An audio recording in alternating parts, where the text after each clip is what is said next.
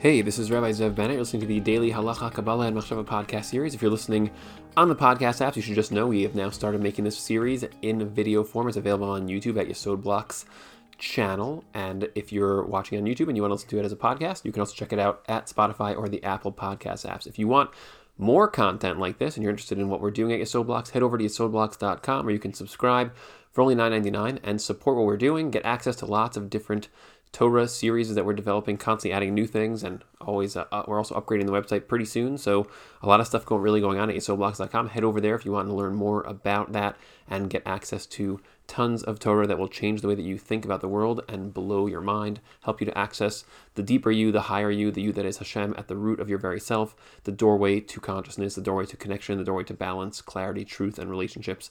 And so you can head over to Yesod Blocks and get access to all of that, check it out, and support what we're doing.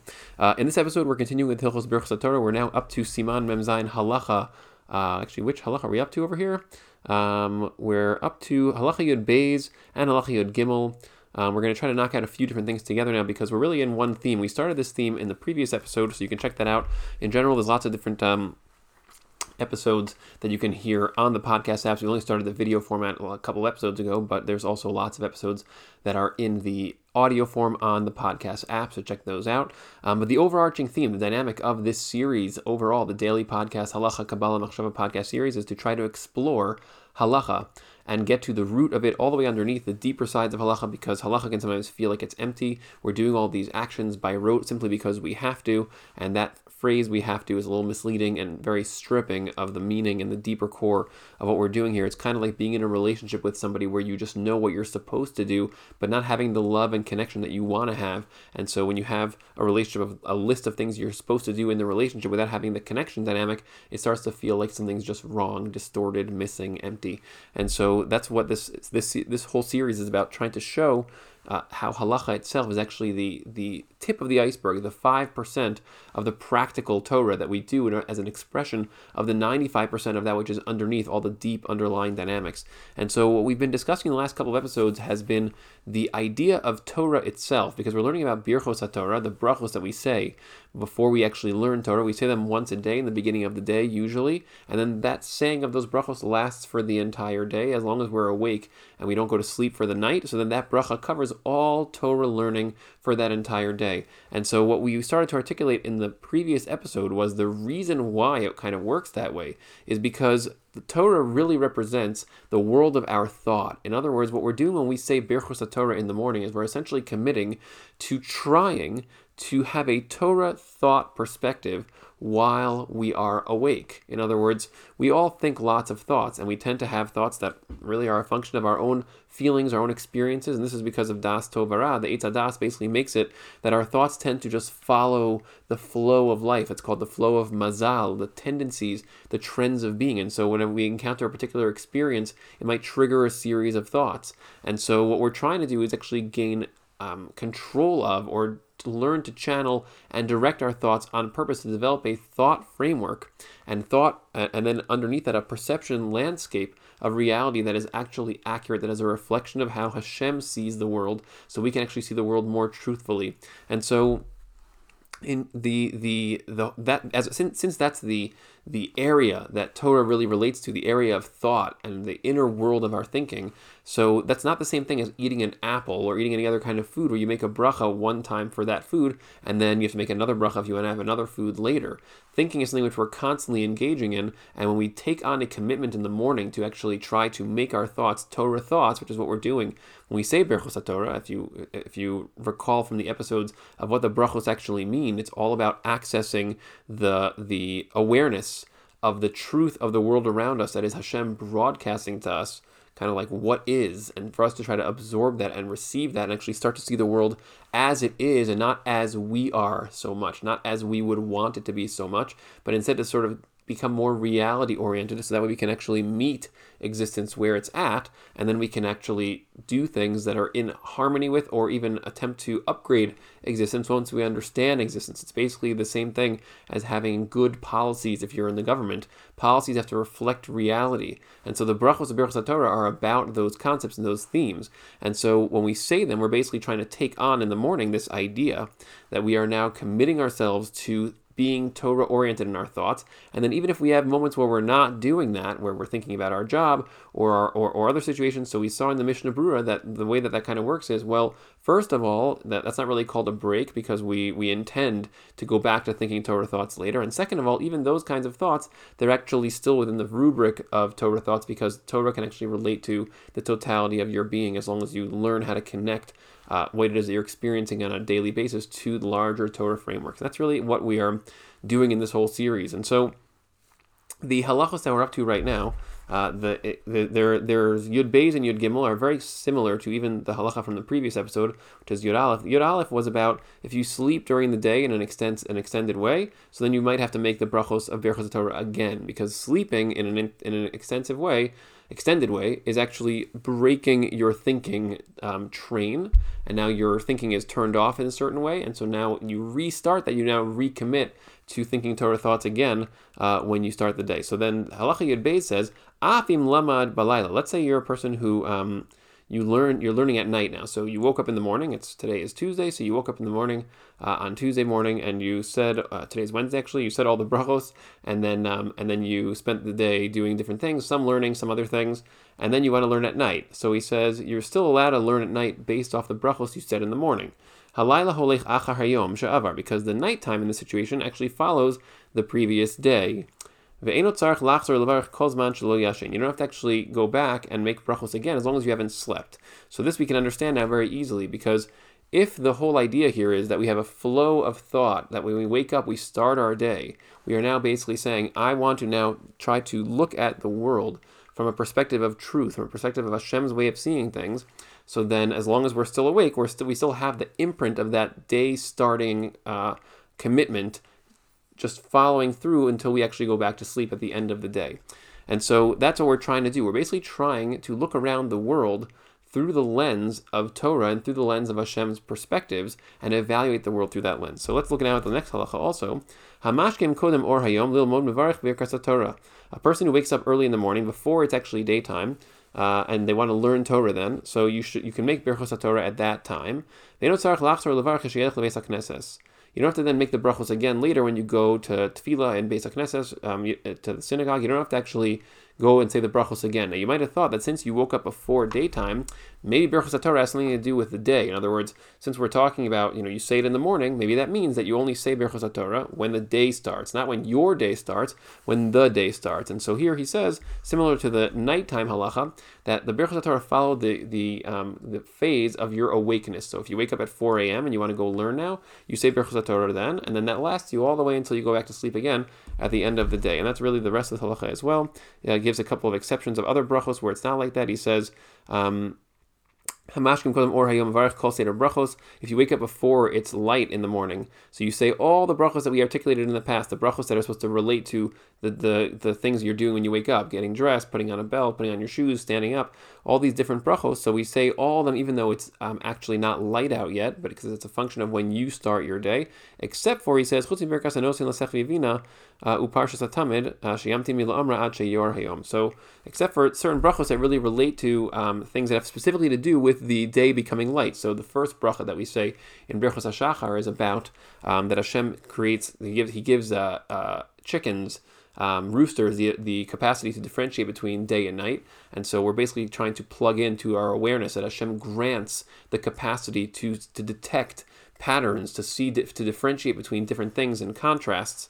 And so he gives that to, to roosters. And we also then plug into our own tendency to have, or not just tendency, our own power to do that. So you wouldn't say that bracha according to the Shulchan Aruch until it's actually light out, because that's a bracha that's actually tethered to a particular, uh, to the actual lightening of the day, as opposed to the other brachos that relate more to you in your encounter with the day. And so the takeaway from all these halachos, the, the deeper underlying thought process here that we want to try to access is that to recognize that First of all, the way that we encounter the world around us is through the light of our own thought. In other words, sometimes when we experience something in the world, we say to ourselves, that thing happened. Let's say you're driving, and uh, God forbid, you get in some kind of a small accident, someone hits your car, and so now you think to yourself, oh, I got hit by that car. What's wrong with that person? How did that, you know, people drive, or, or, why, why, what's wrong with me? Why did I drive so unsafely? Or whatever the set of thoughts that you might have. And there's the actual phenomenon of what happened There's the reality of there was an impact now between you and another person. You guys in, in, encountered each other in this way. And then there's all the thoughts that you use to overlay perceptions on top of that event to then assess what it means to you. And so, to use the language from the Seven Habits of Highly Effective People, an amazing book that's really basically pure Torah, uh, he has a phrase there that he uses called the gap between stimulus and response. In other words, there's an event that happens, and there's your response. In other words, the, your response could be how you speak or what you do in action, but the response is also in your thoughts. In other words, the thought world is actually where we reside. We live in our thoughts because you know your brain is actually encased in a in a container and, and it dwells in darkness. And what happens is your senses send information through the, the, the neurological uh, uh, tools that then your brain turns those things into images and sounds. And now you think, oh, it's light around me and there, I, I hear things and I see things. And that's all going on in a, in a in a world of thought that's inside of the mind. You're not actually really seeing things directly. There's a translation of the outside world into a form that you actually then um, your mind, your brain translates it into a form that you are now experiencing. Now, why is that so important? Well, the problem is that the Eitz Da'as actually what it means is that we are selective in what we think about and what we see and what we focus on. In other words, there could be an array of a hundred different inputs, and we only pick the five or six that we're most comfortable with, most familiar with. And so the kinds of thoughts that we think are a function of our own comfort, a function of our own habit. And so to take that a little more deeply, the example, the analogy of the eyes and the and, and receiving inputs and, and, and information through our senses, the actual frequency of light is gigantic. There's a very, very broad frequency. Now, what I mean by frequency is so light actually moves in different rates. In other words, you can think of it as its its the, the its its interaction with existence can be at different frequencies. In other words, it's either more or less frequent in terms of how it in, impacts things. You can think of light as made of little packets, and those packets come at faster or slower frequencies. And within a very very narrow range of those frequencies, we see things. In other words, we see color. So light basically is now coming into my eye, and then I'm actually seeing things that are that as a as a result of the frequency that the light is moving at. So now I see things that are particular colors. So the frequency of light that creates the color red, when it hits your eye, you see things as being red. And so that's a very narrow band of light. There's actually many, many more frequencies of light that we can't see at all, like X-rays or infrared or things like that that we actually use for other things. These are these are different types of light radiation that are not in our sight range, so we can't see those things. Microwaves is another example. And so what that leads to, if you actually pay attention to that for a second and think about that carefully, what that implies. So, we're only seeing a very narrow range of what's happening in existence, and there's actually much more going on all around us that we don't see. And that's essentially an analogy, or maybe the, the, the our experience of the Eitz Das is an analogy for that. What it's really reflecting is that there is a whole world of thought and understanding and experience of existence that we simply edit out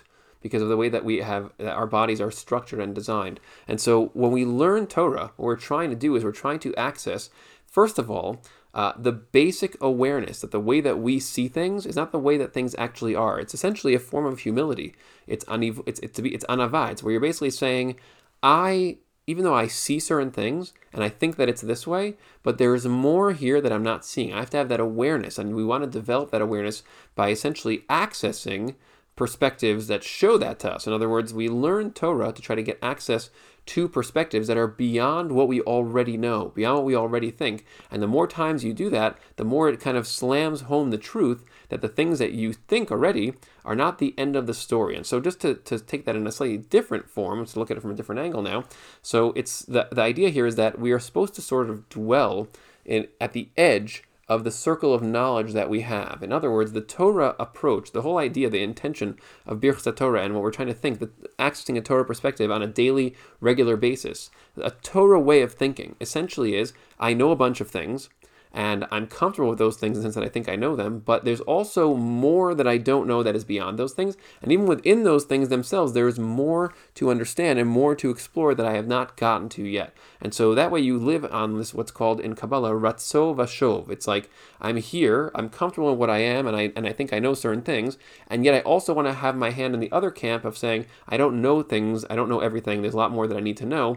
And you want to balance those things. If you go too far and you say, I know things and I'm comfortable with that, then you can get to a place where you're stagnant, where you basically don't keep trying to know more, and you're very much you can become arrogant or you can become very uh, like domineering from a place of well, I just know whatever I need to know, and that's it. I got this. I got it.